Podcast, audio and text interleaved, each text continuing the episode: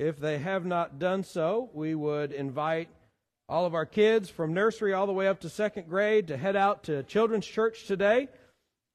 For the rest of you, you are stuck with me. I did take off the jacket, not because I am scared of you, but because I do not want anything to distract us from the Word of God, and that jacket would distract anybody from anything. So, amen. I get amens for that. That's good. It's nice, nice to know that's what it takes. Uh, all right. Turn with me in your Bibles to 1 Timothy chapter 6. We're going to be reading uh, 1 Timothy chapter 6, verses 3 through 11.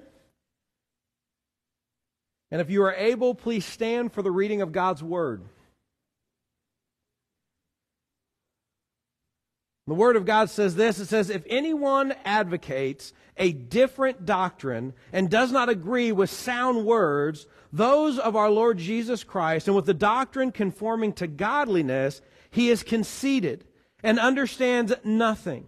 But he has a morbid interest in controversial questions and disputes about words, out of which arise envy, strife, abusive language, and evil suspicions and constant friction between men of deprived minds and, of the, and deprived of the truth, who suppose that godliness is a means of gain. But godliness is actually a means of great gain when accompanied with contentment. For we have brought nothing into this world, so we cannot take anything out of it. If we have food and covering, with these we shall be content. But those who want to get rich fall into temptation, a snare of many foolish and harmful desires, which plunge men into ruin and destruction. For the love of money is a root of all kinds of evil. And some, by longing for it, have wandered away from the faith and pierced themselves with many griefs. But flee from these things, you man of God. Pursue righteousness, godliness, faith, love, perseverance, and gentleness. Please be seated.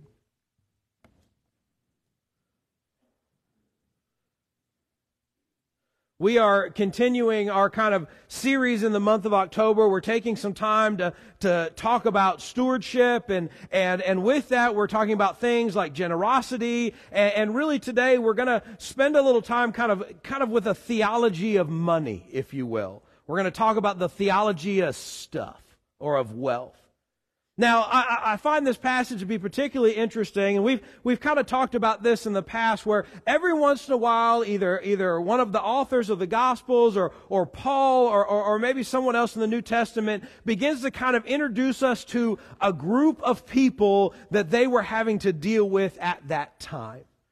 And, and Paul is no exception here. Paul is, is writing to Timothy. He is, Timothy is this young man that has been traveling with Paul, has been his, uh, someone that he has mentored and brought up in the faith and who ultimately he planted somewhere. You know, we've, we've been talking about going on missions and, and one of the things we do in this church is try to partner with churches that are planting in new areas. And that's kind of what Timothy was. He was kind of a church planter. He had been traveling with Paul Paul, and, and one of the places that a, a church had been started and people were worshiping was this place called Ephesus, which we know because of the book of Ephesians.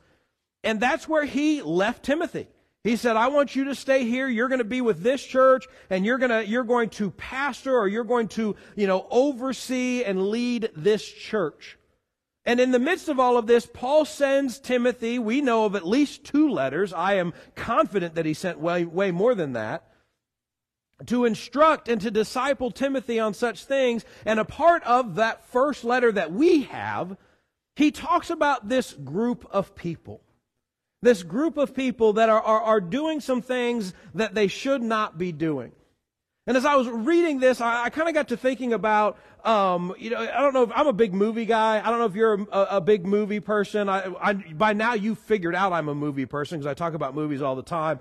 And, and one of the, the trends that we see in movies right now is there's tons of biopics, right? There's tons of, of movies about famous people and, and, and what their life was like. And I think one of the, you know, we said, you know, Will Smith did Ali And, then uh, Jamie Foxx did Ray. That was kind of the, one of the first ones that I remember in that big long line. And even coming up here, not too far in the future, there's like a big movie about all these these professional wrestling family and all the stuff that, that they're going through, the Von Erich family. And so there are, we get kind of hit with one every about every season.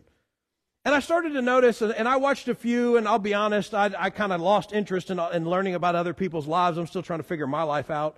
And, uh, but because I, I, started to notice there's like this routine and kind of the, the, the, the biography movies of the last, say, decade, they kind of follow a formula. And I don't know if you've noticed that.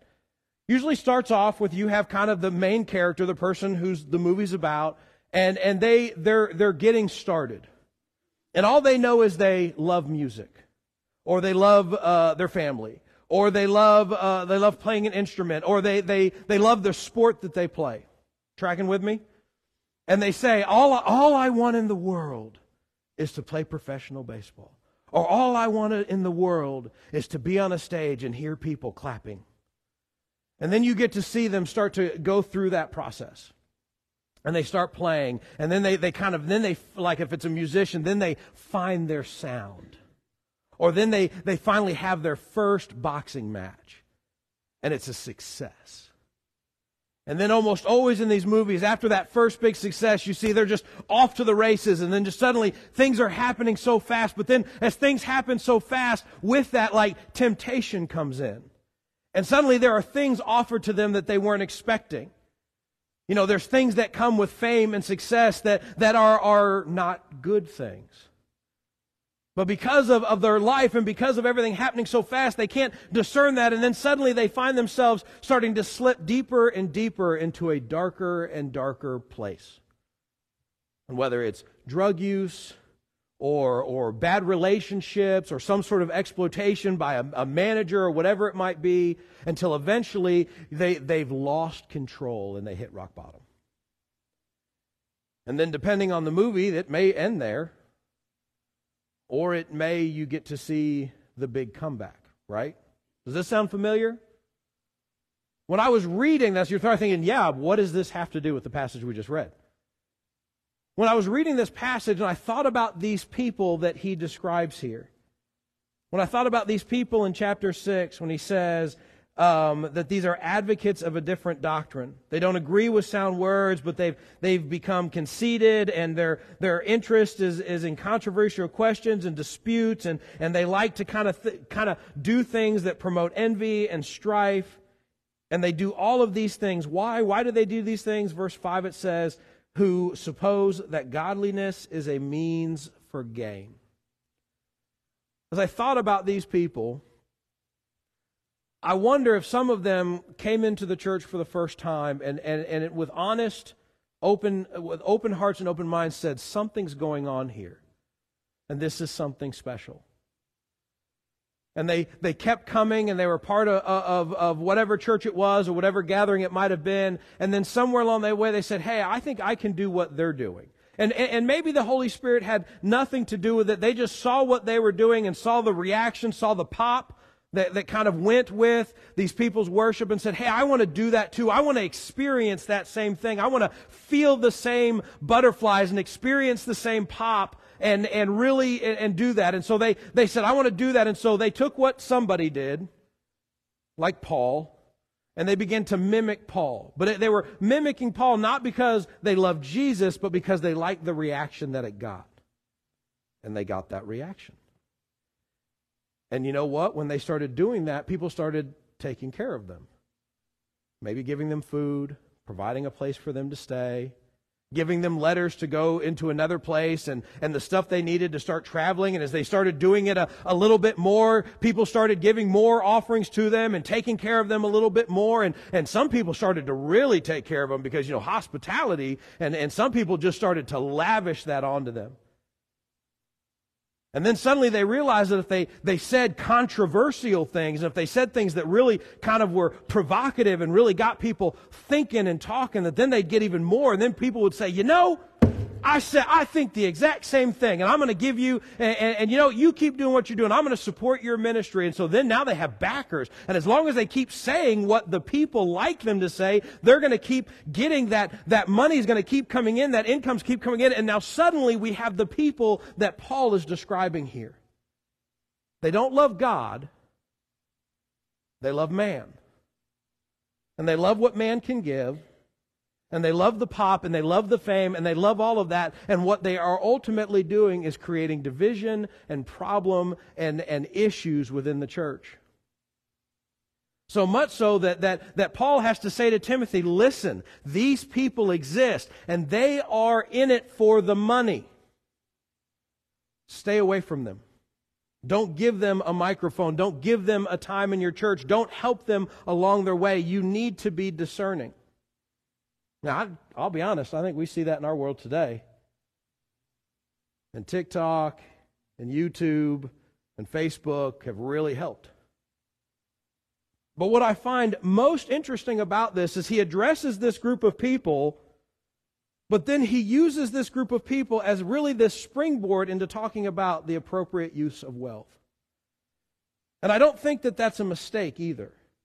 Because what we see happening here is, is someone who probably started off with very good intentions allowed for their success that they experienced and the wealth that came with that success to move them away from what preaching and teaching and, and being an apostle and being a, a church leader was supposed to be into these other things.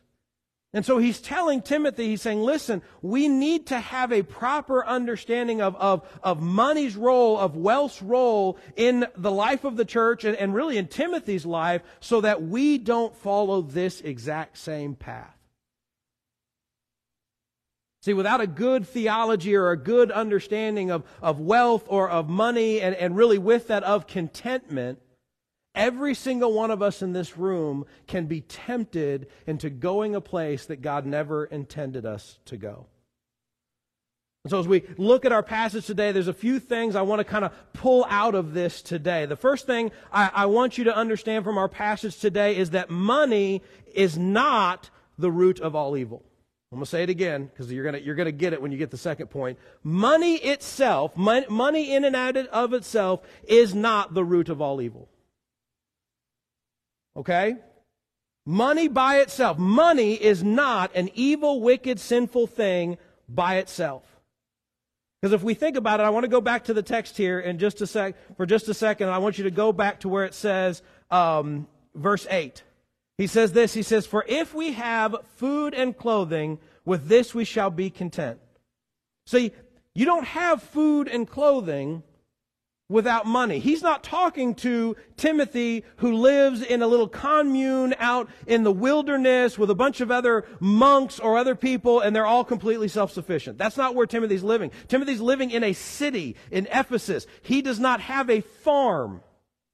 And probably most of the people in his church do not have a farm and are self-sufficient. They make money by doing things, whether they're a craftsman or they provide a service, and then they take that to market. They get money for that. They take that to market and they buy things. That is the economy that Timothy is living in. And when he says, if we have food and clothing, we should be content, he's talking about if we have the money to buy these things, we should be, we should be happy about it.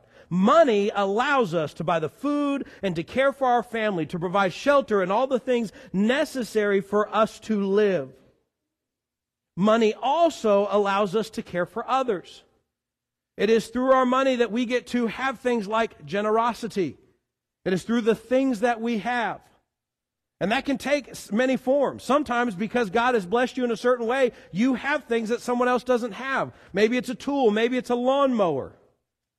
Maybe it's, it's, it's certain uh, uh, cooking equipment. Who, who knows? You have things in your life that probably somebody at some point has said, man, I could use that. And you've said, I hope, hope you've said, you can borrow that. I think David Veers over here needs to put little trackers on all the tools in his barn so that he maybe someday gets them back. But that's because of the generosity that comes with that. Do you need it? I have it. You can use it. How many of us in this room have at one point in our lives or another, because of either a tragic event or, or maybe a good thing, had people come and bring you food?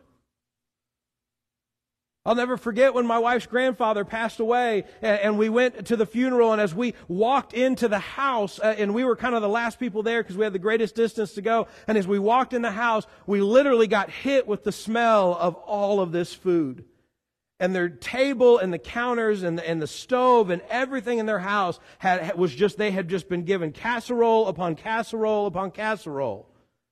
And thanks to my wife's enjoyment of all that food audrey was born in illinois.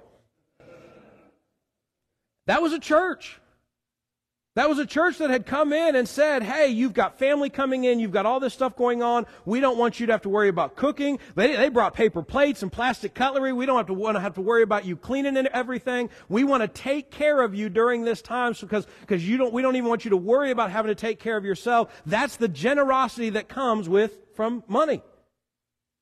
Money is not an evil, wicked thing. It is good for us to have money and to work for money so that we might take care of ourselves and not be a burden to someone else, but also take care for, of others.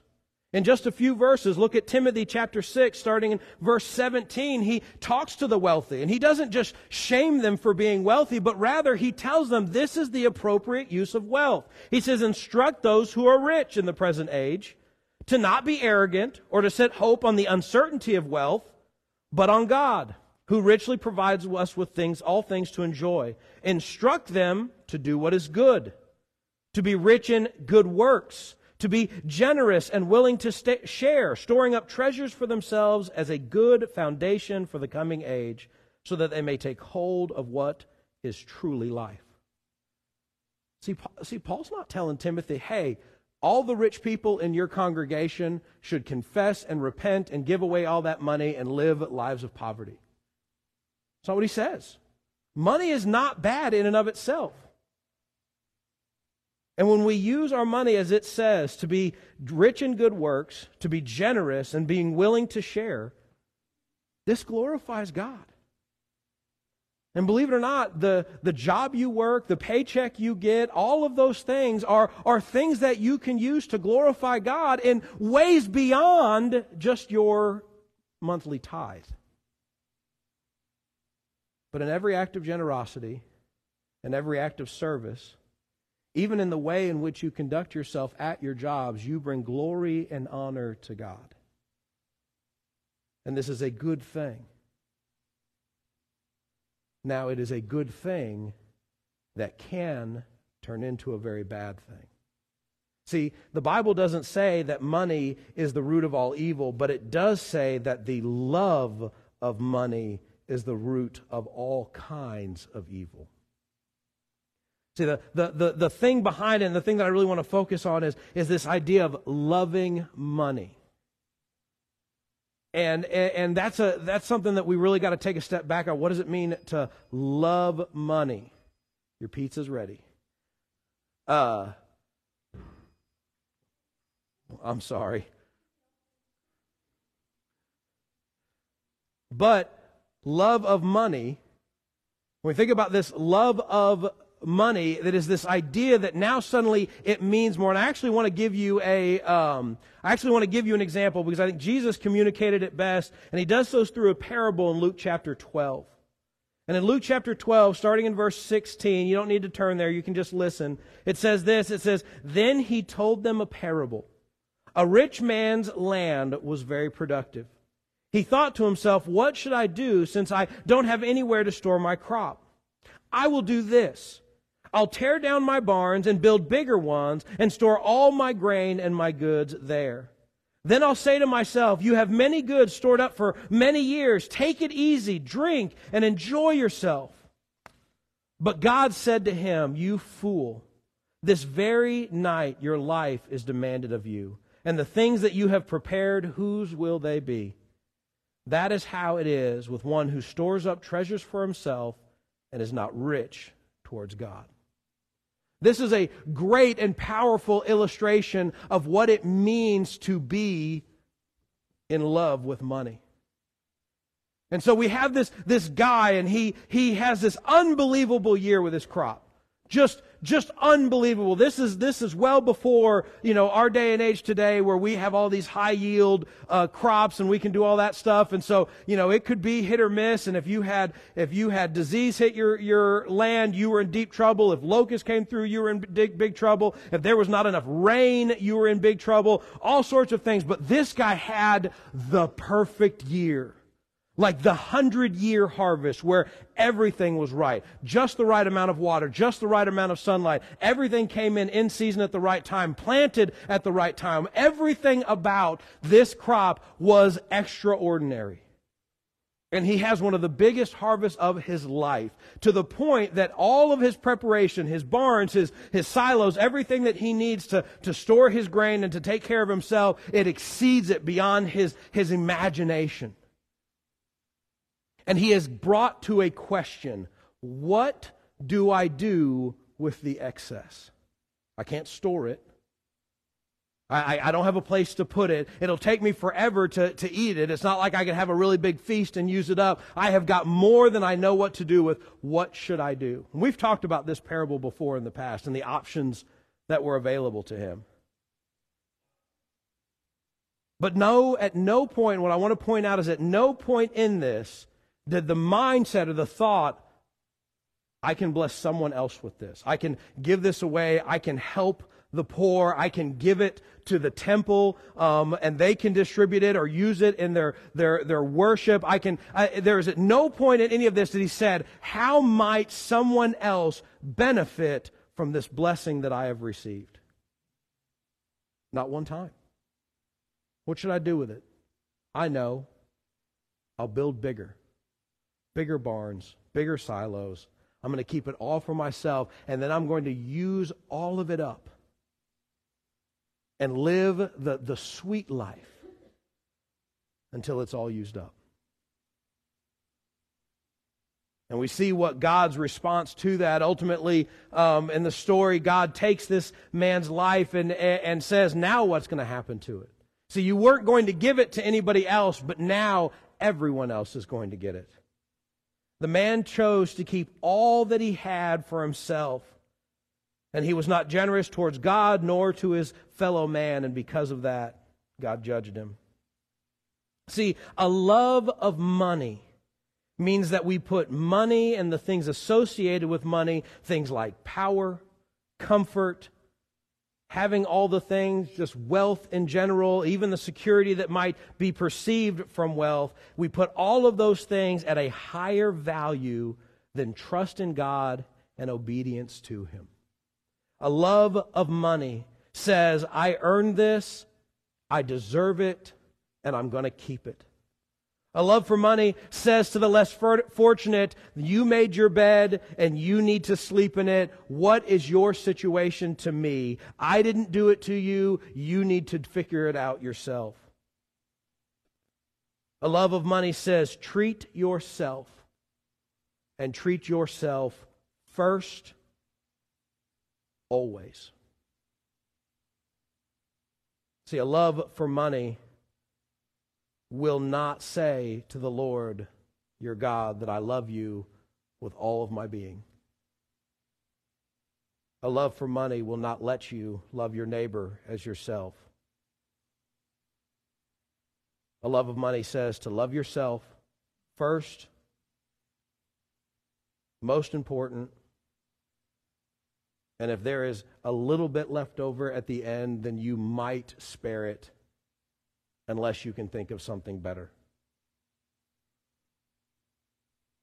So then the question is, and the instruction to, to Timothy is how? How do we not allow a love for money to slip into to our mindset and to our thought process? And, and guys, we got to be really honest with ourselves. It's easy that a love for money, we live in a culture that, that, that practically blindsides you continually about how much you need to love yourself. Popular psychology tells us this. Every car commercial tells us this. Everything we do and, and, almost everything surrounding our culture tells you, hey, love yourself first. Take care of yourself first. Meet your needs first. Put you first in all things, all the time, in every way. But the Bible says something very different. The Bible reminds us, in fact, our passage reminds us that all of these things money, wealth, power and prestige in this world, comfort in this world, all of these things are temporary and they hold no eternal value. 1 John 2:17 says it this way it says and the world and with its lusts is passing away but the one who does the will of God remains forever. See we need to remember that when we think about the things we have. You have no guarantee that what you have, no matter how much you value it, is going to even exist in a few years. And whether it's land that the government takes by eminent domain, a business that your children divide up into so many different pieces and ultimately ceases to exist, a bank account that is going to probably eventually get, get slowly taken away because of either, either your own personal needs or your kids distributing out to kids and grandkids and great grandkids down the way. Most of us, all of the wealth that we have right now will at best be found in an antique store 50 years from now collecting dust and hoping to be sold for 75 cents. It's true. We were not made to cling to things that will not matter in just a few decades. Now, having said that, it doesn't mean that we just throw it all out the window. It doesn't mean that we just take our jobs and, and, and, and, quit them and just live off of the generosity of others. It doesn't mean we take our cardboard sign and put, please help hungry and go stand at a strategic lo- location in Elizabethtown. Work. Earn an income. Provide for your family. Provide for yourself. By all means, work. Work that you are provided for. But do not work in such a way that you neglect the reason you exist. So I think one of the biggest temptations when it comes to wealth and even making money is that we find ourselves working ourselves to death. And we completely take up all that we are and all that we do, that all of our energy is expelled because of work. And work will let us do that. How many of you, I don't want to raise hand here, how many of us have jobs that do not respect any sort of boundary whatsoever? There is no time that, that you are free, that they're gonna, they have no problem calling you when they have a question on your free time. They have no time asking you to come in extra. They have no problem just sucking the very life out of your soul. Don't answer that question. I really don't want to know. But I work with a lot of people between the ages of 18 to 30. Yeah, pastors in the room especially don't answer that question. I've worked with a lot of young people in the past few years between the, the ages of 18 to 30, and I'm going to tell you something. For this younger generation, for this, us older people in the room, work does not respect their boundaries. Work does not respect them as people. And they are told when they're 18, 19, 20, you sell your soul to this company or you won't have a job come Christmas. You were not made to live that way. You were not created to expend every single piece of energy you have for a corporation.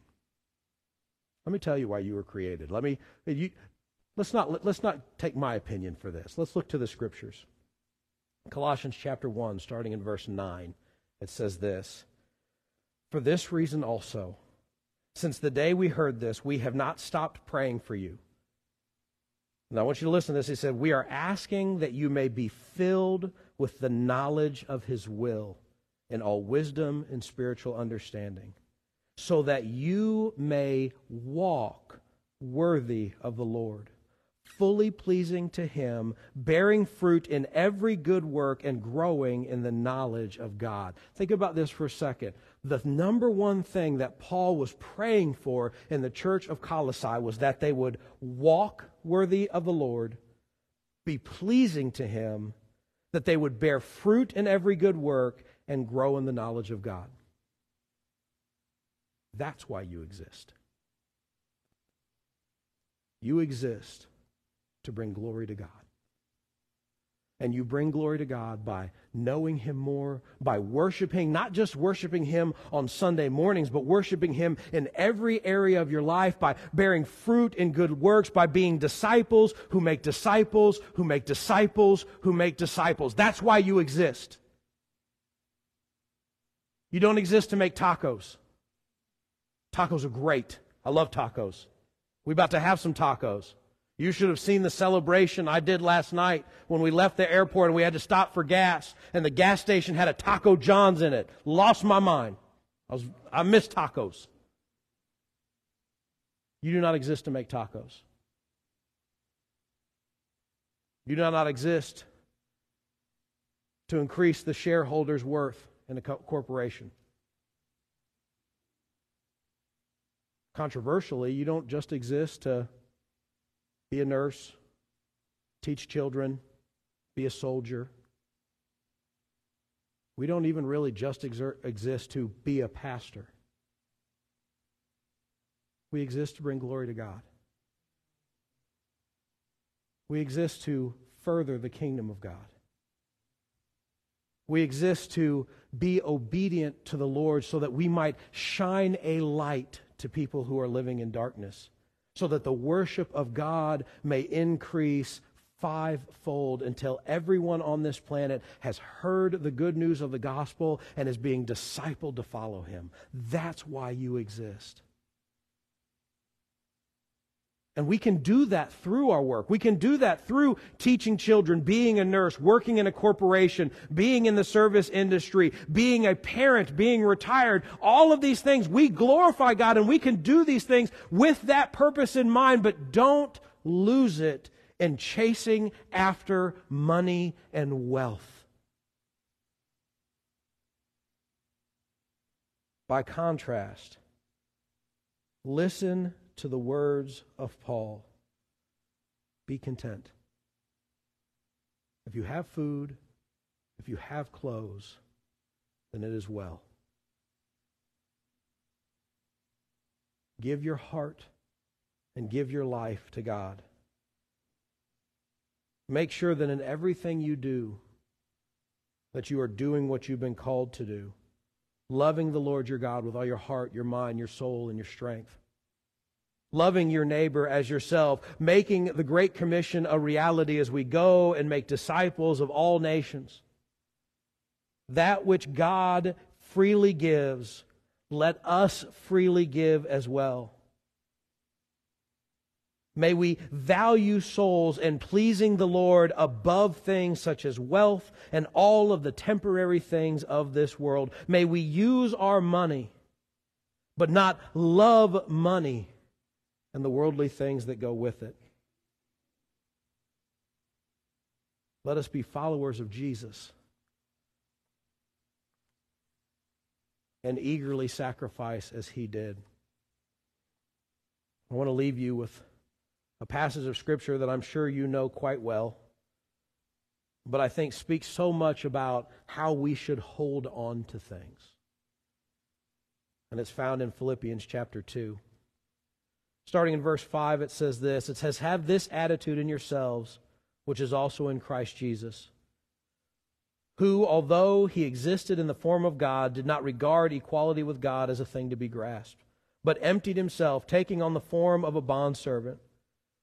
And being made in the likeness of men, being found in appearance as a man, he humbled himself by becoming obedient to the point of death, even death on a cross. For this reason also God highly exalted him and bestowed on him the name which is above every name, so that at the name of Jesus every knee will bow of those who are in heaven and on earth and under the earth, and every tongue will confess that Jesus is Lord to the glory of God the Father.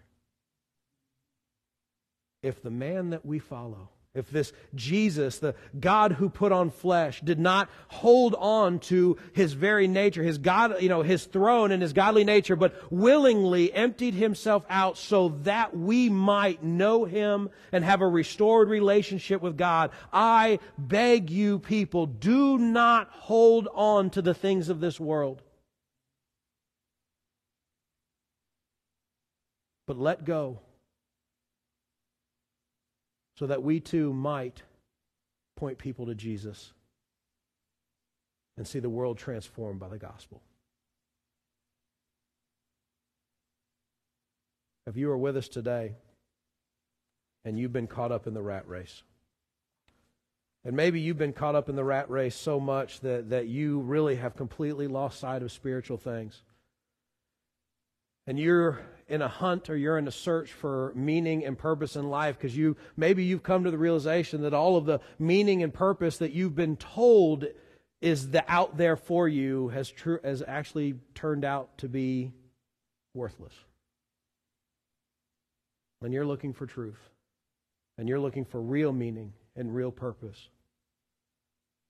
Today we present you Jesus.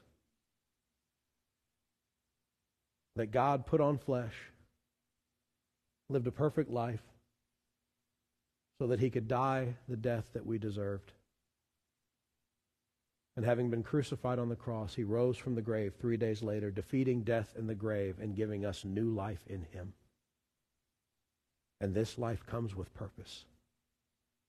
And this life comes with meaning. And we are called, indeed, we are commissioned to go and make disciples. And we are inviting you into that life into that adventure that takes us both across the street and across the globe. This invitation comes with recognizing that we are all sinners, that we have not done what God has called us to do, and we don't just mean that in a vague theological sense, but that you specifically have sinned against God and deserve his judgment. And when we understand that, we also begin to realize that that is why Jesus came. And that Jesus really was God in the flesh, that he really did die on a cross, and he really did rise from the grave three, three days later. And the Bible says that if you believe that, and that you confess him as Lord, which means that you say, from this point forward, I'm not going to do things my way or the world's way because I've already done that and it didn't lead anywhere and it's left me hollow and void. So now I'm going to do it your way, God. I'm going to do it your way, Yahweh. Ha ha ha. And I'm going to follow you, and I'm not going to do it perfectly. And I'm still going to make mistakes. But I'm going to make sure I'm pointed your direction from this day forward. If you are ready to do that and make Jesus Christ the Lord of your life, then we want to help you do that. We want to pray with you. We want to encourage you on that path. And if you'd like to do that, I'm going to be standing right up front. And you can come up and have a conversation with me, but you don't have to. Because odds are, if you're in that place here, someone came with you today and you're sitting next to them, they can have that conversation with you as well.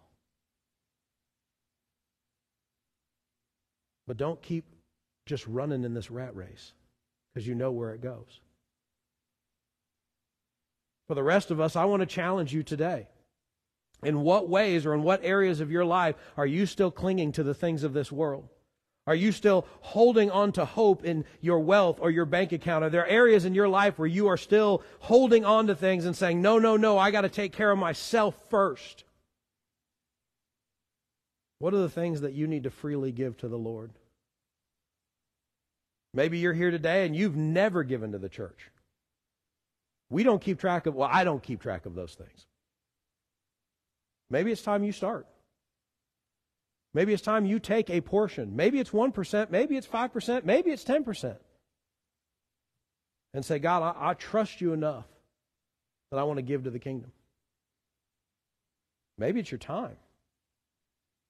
And you're not really serving in the church, you're just showing up on Sundays. And it's time for you to say, listen, I got an evening. Maybe I'll host a home group or teach a home group or serve in, in a, a ministry in our church that I think could I could really benefit from or they could really benefit from. Maybe it's your resources. Maybe you've got skills and you can say, hey, from this day forward, you never need to worry about the electricity, the heating, the light fixtures, the carpet, I don't know. This is something I know a thing or two about, and I want to don- I want to give of my skills and my time to the church for that glory. Or maybe it's like, hey, I can do something if there's needs in our community and there's an opportunity for me to share Christ with people by doing this, then I want to do that. How is God challenging you and pulling you to say, listen, give up the things of this world and pursue the kingdom? If you'd like to come up to the steps and maybe talk to God a little bit about what that might look like, I would invite you to do so. You can do that totally on your own. If you'd like to tell me how you think God's calling you to greater service for His kingdom, I'd love to talk to you about that. So at the very least, I can pray for you. But I want to challenge you today. Make a decision. How can you live out what we've talked about today? Live out the, the instruction of Paul today in your life practically now. And whether you come up forward or you stay in your seat, I want to challenge you to when you leave here today, to start living out that challenge. Let's pray together. My God, my joy, thank you so much for today. And God, and thank you for your word. Lord, it is always hard to talk about things like money and finance. It's always hard to talk about the things in our life that we value and really the things in, in our life that, that the world tells us to value. But God, you've called us to see things in a much bigger way. You've called us to see things in, in, in, the perspective of the kingdom. And God, sometimes that means stepping out of what is comfortable and, and even maybe sacrificing that which we value. God, I pray that we would rise to that challenge today. God, that we would see the, the great missionary task that is before us. And whether we are called to make disciples in this room, or across the street, or across the world, Lord, I pray that we would be willing to sacrifice our time, our, our resources, our, our, even our skills, and, and our, our, our talents, Lord, for the sake of the kingdom. God, I pray that you would teach us to be content. Lord, I'm scared to ask that because I don't know what loss might come with that. But God, help us to remember the words of Job when he said, I, I came into this world naked, I'll leave this world naked, but you get all the glory. And God, may we look at all of the things that we have, and may we lift them up to you with open hands and say, Your will be done. My God and my joy, if there's anyone in this room that this message has resonated with, and, they, and because of that, they are ready to give their life to Jesus, Lord, I pray that today would be the day they do so. And whether that happens over a meal when they leave this building or they come up front right now and we have a conversation about it, God, I pray that you would, would just stir up their hearts to, to follow you. And that through that, God, they would have new life in the Spirit and a church family where they can grow and fulfill their purpose. God, for the rest of us, I know that there are things that we need to decide. And that there are areas of, of ministry and life that they need to lift up to you, and that there are ways that they need to grow deeper in their trust of you. God, I pray that they would leave this place today resolved to further your kingdom in one area of their life that they haven't been. And that God, through that, you might be glorified and the gospel of Jesus Christ would go forth in a powerful way. And Lord, that this world would be transformed. God, we ask all these things in the precious name of Christ Jesus. Amen.